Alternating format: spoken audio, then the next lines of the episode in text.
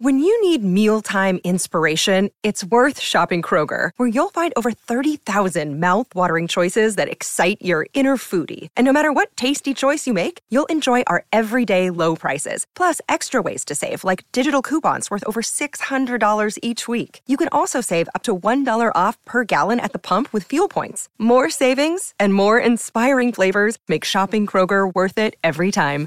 Kroger, fresh for everyone. Fuel restrictions apply. Another day is here, and you're ready for it. What to wear? Check. Breakfast, lunch, and dinner? Check. Planning for what's next and how to save for it?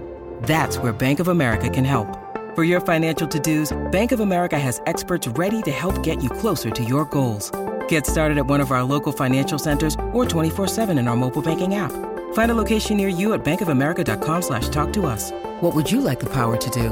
Mobile banking requires downloading the app and is only available for select devices. Message and data rates may apply. Bank of America and a member FDIC. This is the DNVR Buffs podcast presented by the American Raptors. Head on over to AmericanRaptors.com, get yourself a free ticket to one of their rugby matches, or stream all their games for free. Again, that is AmericanRaptors.com. Today on the DNVR Buffs podcast, we are going to be recapping week four in the Pac 12, a very exciting week. First week that the conference has all been within conference play, all 12 teams playing each other in six games. We, of course, will not go into the UCLA Colorado game as we covered that on Saturday evening. Before we get into the Pac 12 recap, though, we did speak to Karl Dorrell today. Just wanted to give you guys a few updates on that end. It seems like Owen McCown has earned outright the starting quarterback position for your Colorado Buffaloes. Dorrell confirming today that he will be the starter moving forward, at least this week. Uh, we'll see if the red shirt burning comes into play at some point, uh, but count on seeing Owen McCown for the near future when you watch the Buffs play football. Also, we got some updates on injuries. It seems like Chase Sewell, Alex Fontenot, and Isaiah Lewis are going to be doubtful going into this Arizona game. Not really sure what happened with Chase Sewell or Isaiah Lewis. Uh, but of course, Alex Fontenot dealing with that injury from the targeting call in the Air Force game, still having some issues with that in- injury.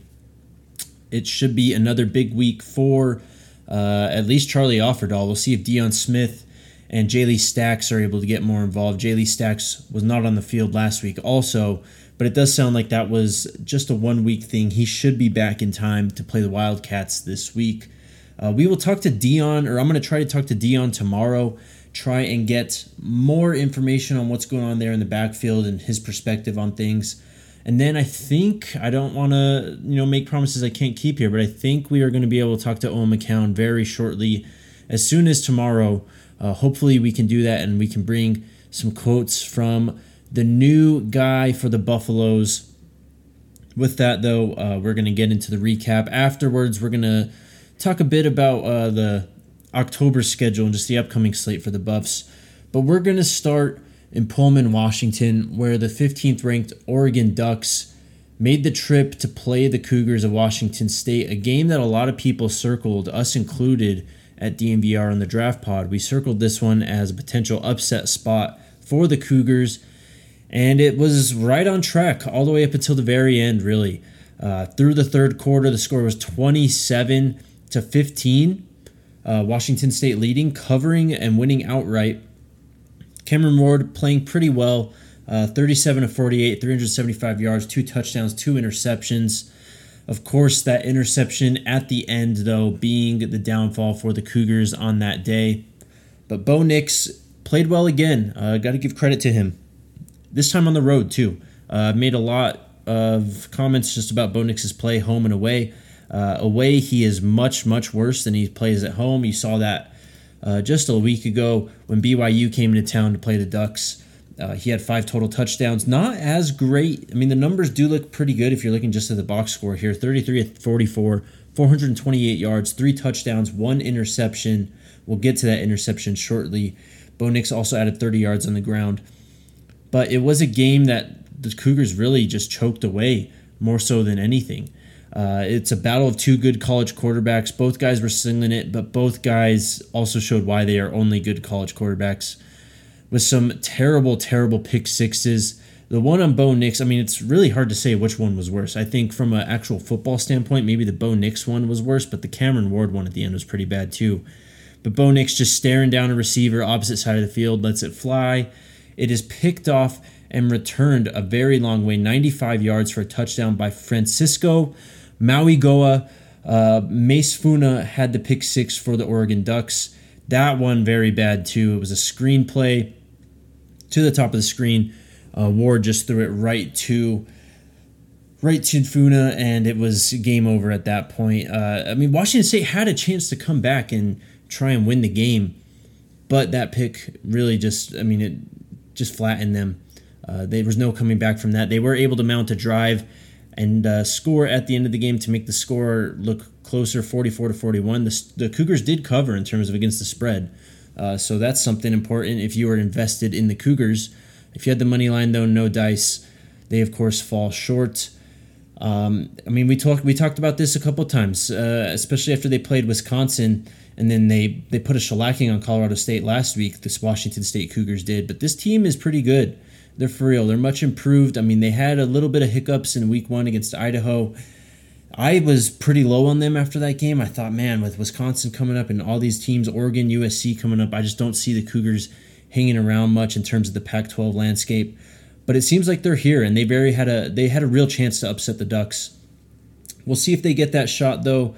Uh, they've got a beast, a beast of a schedule coming up, starting on October 8th at USC, and then the next week at Oregon State, and then they have a bye week. Then they welcome in the Utes to Pullman.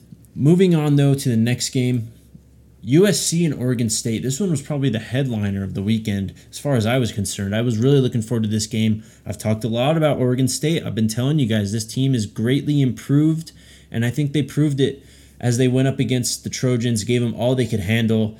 Uh, Caleb Williams finds Jordan Addison late, late, late in the game to hit a honey hole shot between the safety and cornerback for a touchdown.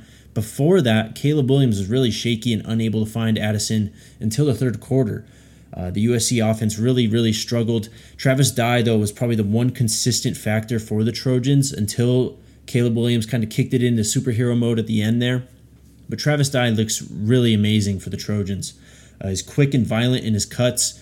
Um, he just looks bigger for the Trojans than he ever did at Oregon State, too. I guess that's the advantage of having played so many years in college football. Travis Dye, of course, was at Oregon for the first four years of his career, starting in 2018. Uh, had 1,200 yards on the ground last year for the Ducks before coming over to the Trojans and hasn't missed a beat. If anything, he's gotten better. The leading receiver for USC was actually Taj Washington, six receptions, 67 yards. But Mario Williams, on the one reception he had for 22 yards, he still looks legit, man. He's going to be an NFL player. Brenden Rice, the former Buff, three receptions, 28 yards, also returning some kicks for the Trojans. Uh, nothing too spectacular on that end, though. But Oregon State, I mean, this is a balanced team. They didn't, I mean, you look at the yardage here, and it doesn't really seem that impressive. Um, in terms of passing yards, 167 for Chance Nolan and the state uh, Oregon State Beavers, 153 total rushing yards on 31 attempts. So that's a 4.9 yards per carry average. In terms of total yardage, I mean, they were right there with the Trojans. Trojans only outgained the Beavers by 37 yards. So they were neck and neck throughout the game. I think though the really the the one factor that turned the tides for Oregon State and what really stopped a lot of their uh, potential drives to go down and score four interceptions for Chance Nolan. This USC defense just has a knack for creating turnovers. Mentioned that from week one, Mekhi Blackman with a very very impressive uh, interception deep down the field late in the game. One of the plays of the season so far for a Pac 12 defensive back. Both these teams are really good, though. Uh, I don't come out of this feeling any different about Oregon State. And honestly, I don't come out of this feeling any much different about the Trojans. The Trojans have had some trouble going down to Corvallis and playing good football, or Corvallis, sorry. Uh, I think it was the last three games before this one. Oregon State has managed to beat USC when they are playing in Corvallis. Uh, so USC kind of exercising some demons on Saturday, getting that win.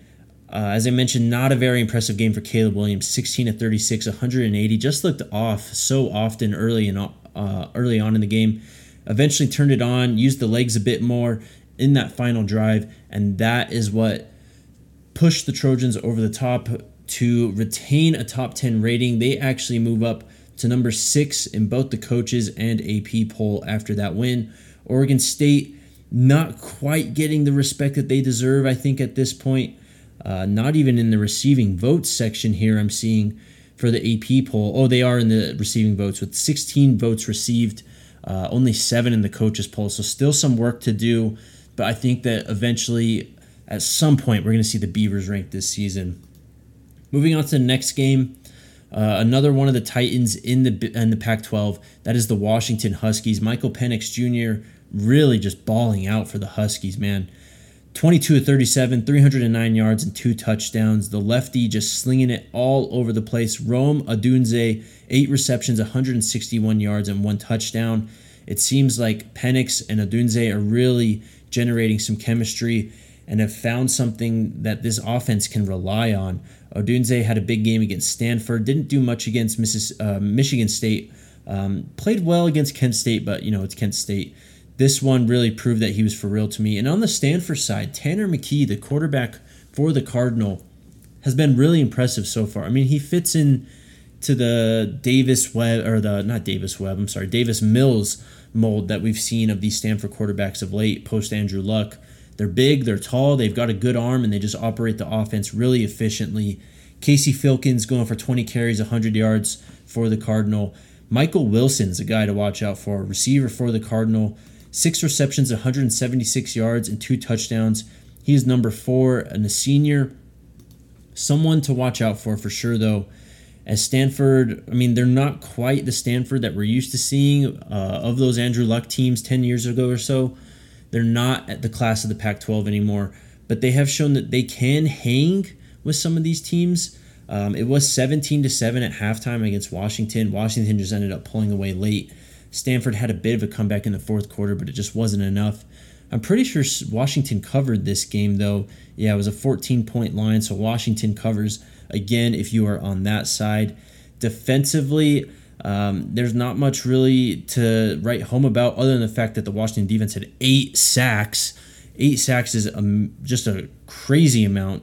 Uh, it's almost, I mean, Carson Wentz was getting destroyed yesterday for the Commanders. I think they were sacked nine times when they played the Eagles. Uh, so Washington, well rounded on both sides of the ball, definitely in contention for being one of the best in the Pac 12. Before we move on to our next game, though, I want to talk to you guys about Gametime. Game Time is an amazing app that helps you get last minute tickets to the games that you want to go to. Use it for Buffs games, use it for Broncos games. Hell, use it for the Avs and the Nuggets coming up here check the morning of the game and then check in the hours leading up to game for the best prices on tickets that you maybe thought that you would never be able to sit in. Head on over to the Gametime app that is in the description of this podcast. It'll be in the description and the site too. If you love DNVR then you'll love Gametime. The best way to support us is by buying your tickets through the link in that description. Join over 15 million people who have downloaded the Gametime app and score the best seats to all your favorite events also, shout out to DraftKings Sportsbook. I don't have to tell you guys, DraftKings Sportsbook is an official betting partner of the NFL. A fun weekend. Uh, I got kind of blown away last week. I got saved by DraftKings promotion actually last night, which was bet on the Broncos money line. If they lead at any time, they will pay out. Uh, they paid out early, like they said they did, but you didn't really have to worry about that because as we all know at this point, the Broncos managed to pull out the win, a hard fought, tough win over the 49ers. For the pick of the week this week, let's go back to the well. Let's go to the Broncos. Two point dogs visiting the Raiders. The Raiders having a lot of issues to fix. Derek Carr not really looking like the player he was in previous seasons, kind of reverting back to the player he was about five years ago or so. The Broncos are dogs on the road, but plus two for this team, one of the best defenses in the NFL. You have to imagine they can create some turnovers. I will be hitting that, and that is the pick of the week for DraftKings. To make things even sweeter, though, you can throw down on stepped up same game parlays once per game day all season long. Download the DraftKings Sportsbook app now and use promo code DNVR to get $200 in free bets if your team wins when you place a $5 bet on any football game. It's code DNVR only at DraftKings Sportsbook, an official sports betting partner of the NFL. Minimum age and eligibility restrictions apply. See show notes for details. All right, gonna take a quick hydration break here. You got water near you? Drink up, man. Hydrate. All right, now that we're all hydrated and ready to go, let's continue on recapping the Pac 12 this week. Next game, we're going to go to another Titan in the Pac 12. The Utah Utes traveled to Tempe to play the Arizona State Sun Devils. Um, there's not much to really tell you about this game, honestly.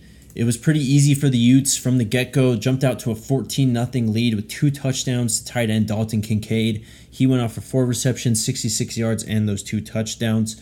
Other than that, though, a quite pedestrian day. I think the biggest news to come from this game, actually, is the fact that star tight end Brant Kuithe for the Utes, their starter ahead of Dalton Kincaid, lost for the season now with an apparent knee injury. He does qualify for a redshirt season and could return to the team in 2023, but this is a guy who does have NFL draft hopes and is someone that I'm sure that many of the scouts and people making decisions in the NFL are already well aware of and interested in his talents. A loss for the draft community, a loss for the Pac 12 in terms of the draft and NFL players, too. But we'll see. Hopefully, Kuithe can come back and fully recover. But Dalton Kincaid, there's going to be a huge opportunity for him now. He is another stud tight end. Uh, he's also a senior for the Utes, but the leading receiver was actually Thomas Yassmin. This is a junior tight end, so another tight end for the Utes. Uh, he only had one catch, but it went for 72 yards against the Sun Devils. Cam Rising played well, 19 to 29, 260 yards, two touchdowns. He did throw one interception, but ultimately it didn't really matter. The Sun Devils, though, man, this is a team that's just reeling. Obviously, Herm Edwards was fired last week. They don't have a head coach at the moment. Um, and they're just, I just, I don't, I don't really know what else this team is going to be able to do this year. Emory Jones is a fine player at quarterback with dual threat ability. He went 21 to 36, 261 yards, had one touchdown, threw two interceptions. Elijah Badger, uh, the receiver for the Sun Devils, has played fairly well to this point. Last week against Utah, five receptions, 76 yards. Uh, hasn't really done too much, but has remained consistent throughout the year in terms of production has racked up 91 yards against Oklahoma State, had 88 yards last week against Eastern Michigan. But in terms of this team as a whole, I think this is one that you got to circle on the buff schedule. We'll get to the schedule after we wrap up, though. The next game, uh, this includes the opponent this week for the Buffs, and that's the Arizona Wildcats. They traveled to Berkeley to play the California Golden Bears. The Bears won this game pretty handily, 49 to 31. It was close early on at halftime. It was a 24 to 21 lead for the Wildcats. Eventually, Cal just overpowered, though, led by Jaydn Ott, the running back for the Golden Bears. He is a freshman and ran for 274 yards off 19 carries, adding three touchdowns the Wildcats just could not tackle this guy. He had a few big runs. He had runs where he ran tough and threw piles, which led to touchdowns. That's a 14.4 yards per carry average, though, for Jaydn Ott. Someone to circle and look out for when the Buffs welcome the Golden Bears in just a few weeks. Jack Plummer played well for the Bears 18 to 28, 245 yards, and three touchdowns. But let's go to the other side of the ball. Let's talk about Arizona now. We'll get into some more Arizona talk as we go through the week. But as I've mentioned, as we've done these Pac 12 recaps, man, Jayden de Laura, the quarterback formerly for the Washington State Cougars, transfers over to Arizona, has been throwing darts. And he's been throwing a lot of them to Jacob Cowing, the transfer from UTEP. Seven receptions, 133 yards, and a touchdown for Cowing. Also, big game for Dorian Singer. Eight receptions, 103 yards for the sophomore. And then, oh man, bless me with this name to Tyroa McMillan uh, as a freshman that has really stood out and was one of the bigger recruits in the program history was a four-star guy from California came in and is already paying dividends for the Wildcats scored a touchdown in week 1 against San Diego State with some modest yardage against San Diego State and Mississippi State 53 and 69 respectively also nice Against Cal, three receptions, 59 yards, and one touchdown. This is a 6'5, 200 pound player, though. This is someone that could really present problems for the Buffs, not only this year, but in the coming years when they face the Wildcats. Defensively, though, the Wildcats, man, this is where the Buffs really got to find offensive momentum in this game, I think. As I mentioned, they allowed Jaydn Ott to run all over them, but as a team total, the Bears rushed for 354 yards on 38 carries. That's a 9.3 yards per carry average. This is something the Buffs have to take advantage of. And there were plenty of throwing lanes for Plummer also. Uh, this Wildcats defense is still sort of finding finding themselves, finding an identity, and it's something that the Buffs are going to have to take account of and just really that's where you got to get those, that momentum going on offense. When you have these opponents coming in, I mean, these are opportunities for you to get going, especially with the freshman quarterback in Owen McCown. Having a defense that is able to be ran on and passed on like this should be a real opportunity for growth, not only for McCown, but this offense. That's going to wrap it up for the Pac 12 recap this week.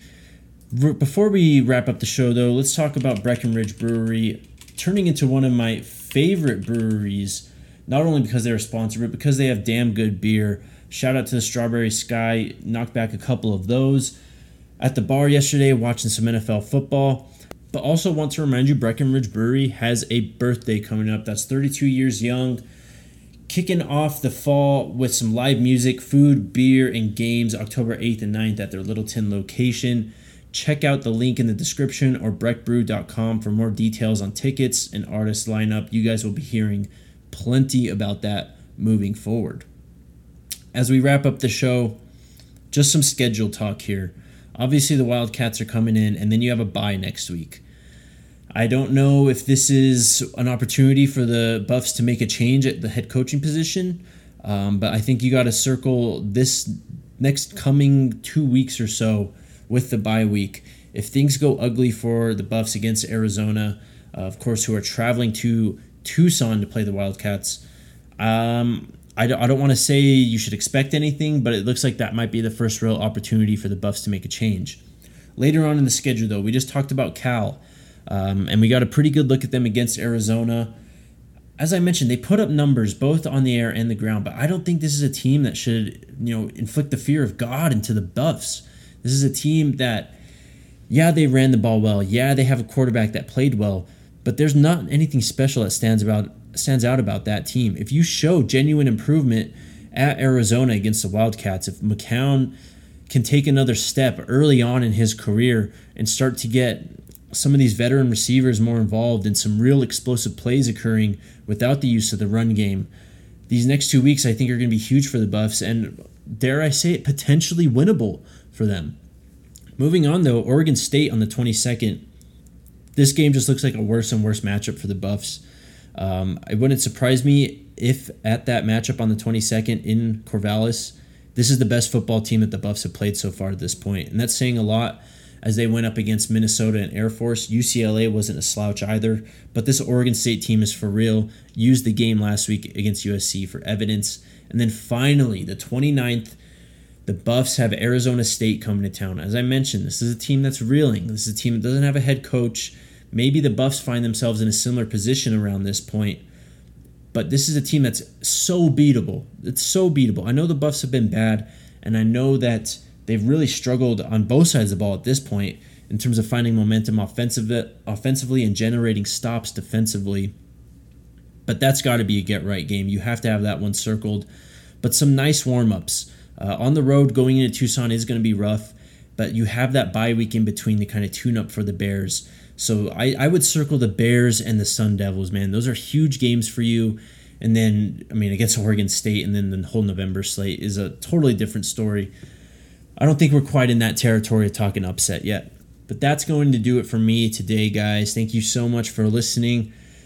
Check me out on Twitter at JakeDNVR. Check out the beat at DNVR underscore buffs.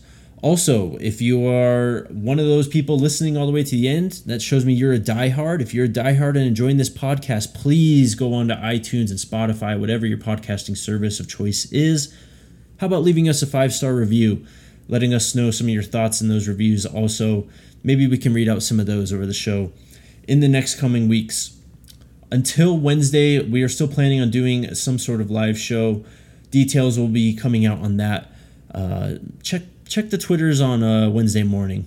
Everything should be ironed out, and we should have the details for Wednesday's show that morning. Also on Friday, hoping that we can get some crossover content with our PHNX Wildcat guys. Hopefully, we can get Mike Luke on the show. Stay tuned for that also. But until then, guys, Sko Buffs.